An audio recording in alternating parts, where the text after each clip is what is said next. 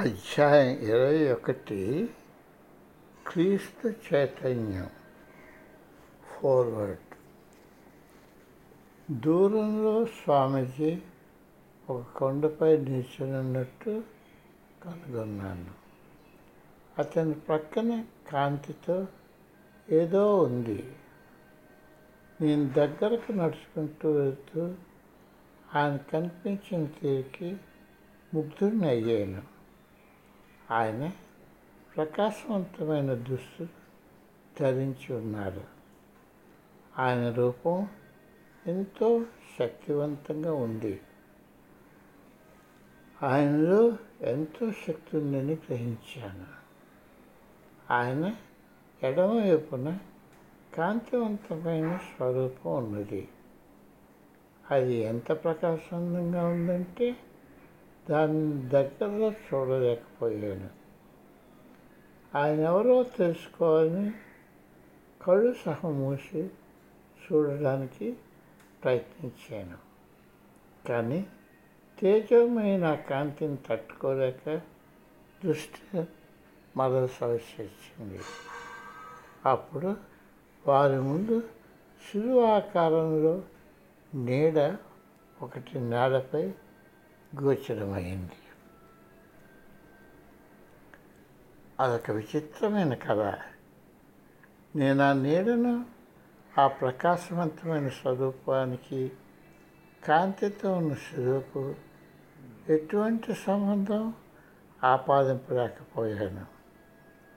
నెలల తరబడి ఆ కళ గురించి ఆలోచించాను.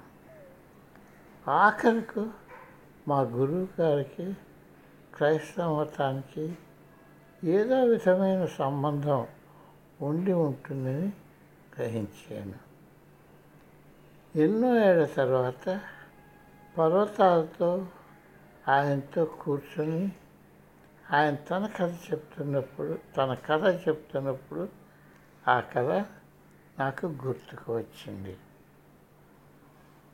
ఒకరోజు సాయంత్రం ఆశ్రమం గురువు కూర్చున్నట్టుగా స్వామీజీ, దేవుడు మంచివాడు, మంచికి మూలం అని మనం అనుకుంటున్నప్పుడు మనది దైవాన్ని మన కష్టాల నుండి తొలగించమని ఎందుకు ప్రార్థిస్తున్నాం అని అడిగారు. ఆ ఫిబ్రవరి మాసం రాత్రి బయట చలి తేమగా ఉంది. మా పర్వత గృహం వెచ్చగా చేయడానికి మేము ప్రయత్నిస్తున్నాం. ఇంట్లో పొయ్యి దగ్గర కూర్చొని మా గురువుగారితో ఉన్నందుకు నేను సంతోషంగా ఉన్నాను. స్వామీజీ మా మధ్య ఉంటుండగా తరసా గదిలో అటుప్రక్క నేలపై కూర్చొని ఉంది. మొట్టమొదటిగా దేవుడే తమకు కష్టాలు కలిగించేటన్నట్టు వారు ప్రార్థన చేస్తారు అని ఆయన అన్నారు. దేవుడు మంచివాడవుతే దేవునికి మనకి కష్టాలు కలిగించాలన్న భావన రాదు. అలాంటప్పుడు దేవా ఇది చేసిపెట్టు, దేవా అది చేసిపెట్టు అని మనం ఎందుకు ప్రార్థించాలి? ప్రార్థనలు మనలో అనుభూతులను రేకించవచ్చు, కానీ జీవితంలో మన సమస్యలు స్వీకరిస్తారు. అవి మనము మాత్రమే తొలగించుకోవచ్చును. ఉత్కృష్ట పురుషుడనడు కూడా సంకటావస్థలో దైవాన్నేమీ కోరరు. అది క్రొత్తది, ఆసక్తిజనకంగానూ ఉన్న ఆలోచన. ఉత్కృష్టుడన్నడు సంకటావస్థలో ఏమీ కోరరు. నా మనస్సు నేను ఎదుర్కొన్న క్లిష్ట పరిస్థితులను ఎలా ఎదుర్కొన్నాను అన్న విషయంపై, దైవంతో ఏ సంబంధం పెట్టుకున్నాను అన్న విషయంపై బేరీజు వేసుకున్నాను. స్వామీజీ మాట్లాడుతుండగా నాకు పాశ్చాత్య దేశస్థులు దైవాన్ని మగవీధిగా సృష్టాన్ని నేను గ్రహించాను. వెంటనే స్వామీజీ నా ఆలోచనను పసిగట్టాడు.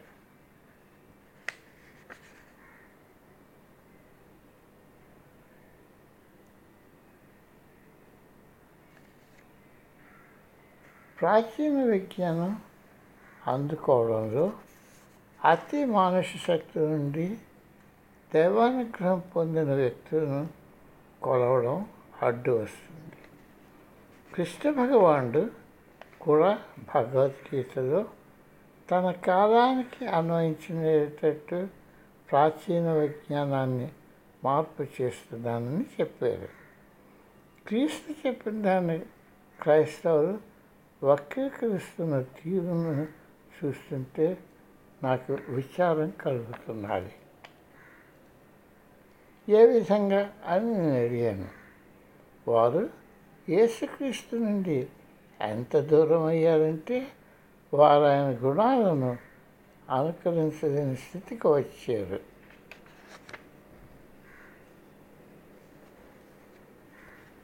కానీ స్వామీజీ నీతి శాస్త్ర ప్రకారం నడుచుకుంటూ ఇతరులకు సహాయం చేస్తున్న సాధారణ క్రైస్తవులు ఎంతోమంది ఉన్నారు. క్రైస్తవ మతం చెప్పేదంతా ఇంతేనా అని నన్ను నిశ్చితంగా చూస్తూ స్వామీజీ అడిగారు. క్రైస్తవ మతం చెప్పేదంతా అంతేనా అని నన్ను నిశ్చితంగా చూస్తూ స్వామీజీ అడిగారు. ఆ ప్రశ్నకు తడబడ్డాను. దానికి సమాధానం ఇచ్చేలోపున ఆయన ఇలా కొనసాగించారు.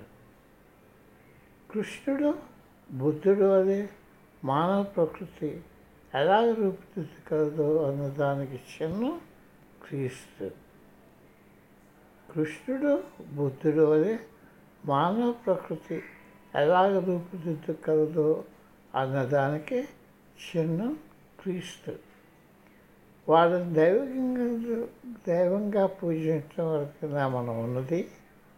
వాళ్ళు మనం ఏ స్థితికి చేరగలమో చూపిస్తున్నారు.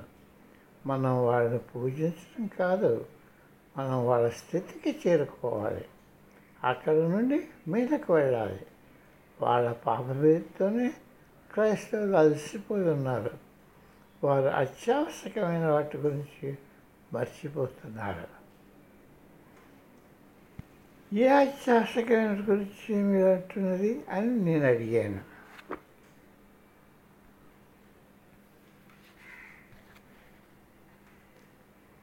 క్రైస్తవులు వారి ఆలోచనలలో కలవరి పడిపోతున్నారు. క్రీస్తును గౌరవిస్తున్నప్పుడు వారి గురించి వారు ఎందుకు తక్కువ అంచనా వేసుకోవాలి? అటువంటి మైనకరి వలన వారు ఇతరులపై ఆధారపడి తమలో ఉన్న దైవాన్ని మర్చిపోతున్నారు. అటువంటి భయాల వల్ల వారి స్వల్ప ప్రయోజనాలను తీర్చగలిగే దైవాన్ని ఊహించుకుంటున్నారు. వారిపై వారికున్న అసంపూర్ణ భావాలు వారికున్న విశ్వాసంపై పట్టుబడిపోతుంది. దేవుడు అత్యంత ప్రేమమయుడు అని నొక్కి చెప్పే క్రైస్తవులు దైవం వారికి కష్టాలు కలిగిస్తారని ఎలాగనుకుంటున్నారో నాకు అర్థం అవ్వలేదు. నేను క్రైస్తవ బైబిల్ చదివినప్పుడు నేను ఇలాంటి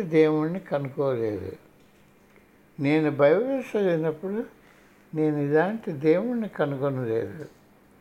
నా ఉద్దేశంలో దేవుడు ప్రత్యుపకారం చేస్తాడని కానీ సమస్యలు కలుగు చేస్తాడని కానీ అనుకోను. వ్యక్తులు తమకే తాము సమస్యలు సృష్టించుకుని వాటి బాధ్యతను తప్పించుకోవడానికి దారులు వెతుకుతారు. ఇతరులపై, ఆఖరికి దేవునిపైన కూడా బాధ్యత నెట్టివేయడం ఎంతో సులువు. నిశ్చితమైన జీవితంలో నమ్మకం, బైబిల్ పఠనం కొంతవరకు ఊరట కలిగించవచ్చును, కానీ అది ఎవరికి విముక్తి కలిగించదు. ఎప్పుడైతే వ్యక్తి దైవం ప్రతి ఒక్కరిలోనూ ఉన్నాడన్న నమ్మకంపై ఆలోచన మొదలు పెడతాడో అప్పుడే వ్యక్తిగత మార్పు కలగడానికి అవకాశం దృక్కోచరమవుతుంది. మనం ఇరుగు పొరుగు వారితోనే సఖ్యంగా ఉండలేకపోతున్నాం, అయినా దైవాన్ని చూసి ఆయనతో ఉండాలని కోరుకుంటున్నాం అంటూ గురువుగారు కొనసాగించారు. మనకు అసలు ఆ బాంధవం ఏమిటో అర్థం కాలేదు. ప్రపంచంలోని వస్తువులు వాడుకుంటూ దైవానికి ప్రేమతో కూడిన భక్తి ఉంచుకోవడానికి బదులు దానికి వ్యతిరేకంగా దైవాన్ని విశ్వసించేవారు చేస్తున్నారు. దానివల్ల వారు వారినే కానీ దైవాన్ని కానీ గౌరవించడం లేదు. ఋషుల పదం మతనమ్మకస్తుల పదానికి చాలా తేడాగా ఉంటుంది. ఋషి దైవం కోసం వెతకడు, అన్నిటి యందు జీవితాన్ని ప్రేమిస్తాడు. ఋషులు దైవం గురించి ఎప్పుడు మాట్లాడరు, కలత చెందిన పాములు దేవుని గురించి మాట్లాడతారు. స్వామీజీ ఆలోచనలో పడ్డారు. టీ ఒక గొక్క తాగి కొద్ది క్షణాల తర్వాత తన ఆలోచనలు కొనసాగించారు. దైవం పేరు చెప్పి స్వీమతం కోసం మతోన్మాదులు చంపబడడం నాకు వింతగా ఉంది. ప్రాక్టీస్గా కూడా ఇదే సంగతి. ఇది చరిత్ర అంతటా సాగుతూ వచ్చింది, ఈనాటికి కూడా కొనసాగుతున్నది. సంక్షోభరహితంగా ఉన్నప్పుడే వ్యక్తికి అసలైన శక్తి వస్తుంది. కలత చెందిన స్థితిలోని వ్యక్తి ఎంత శక్తివంతంగా ఎదుగుతాడో.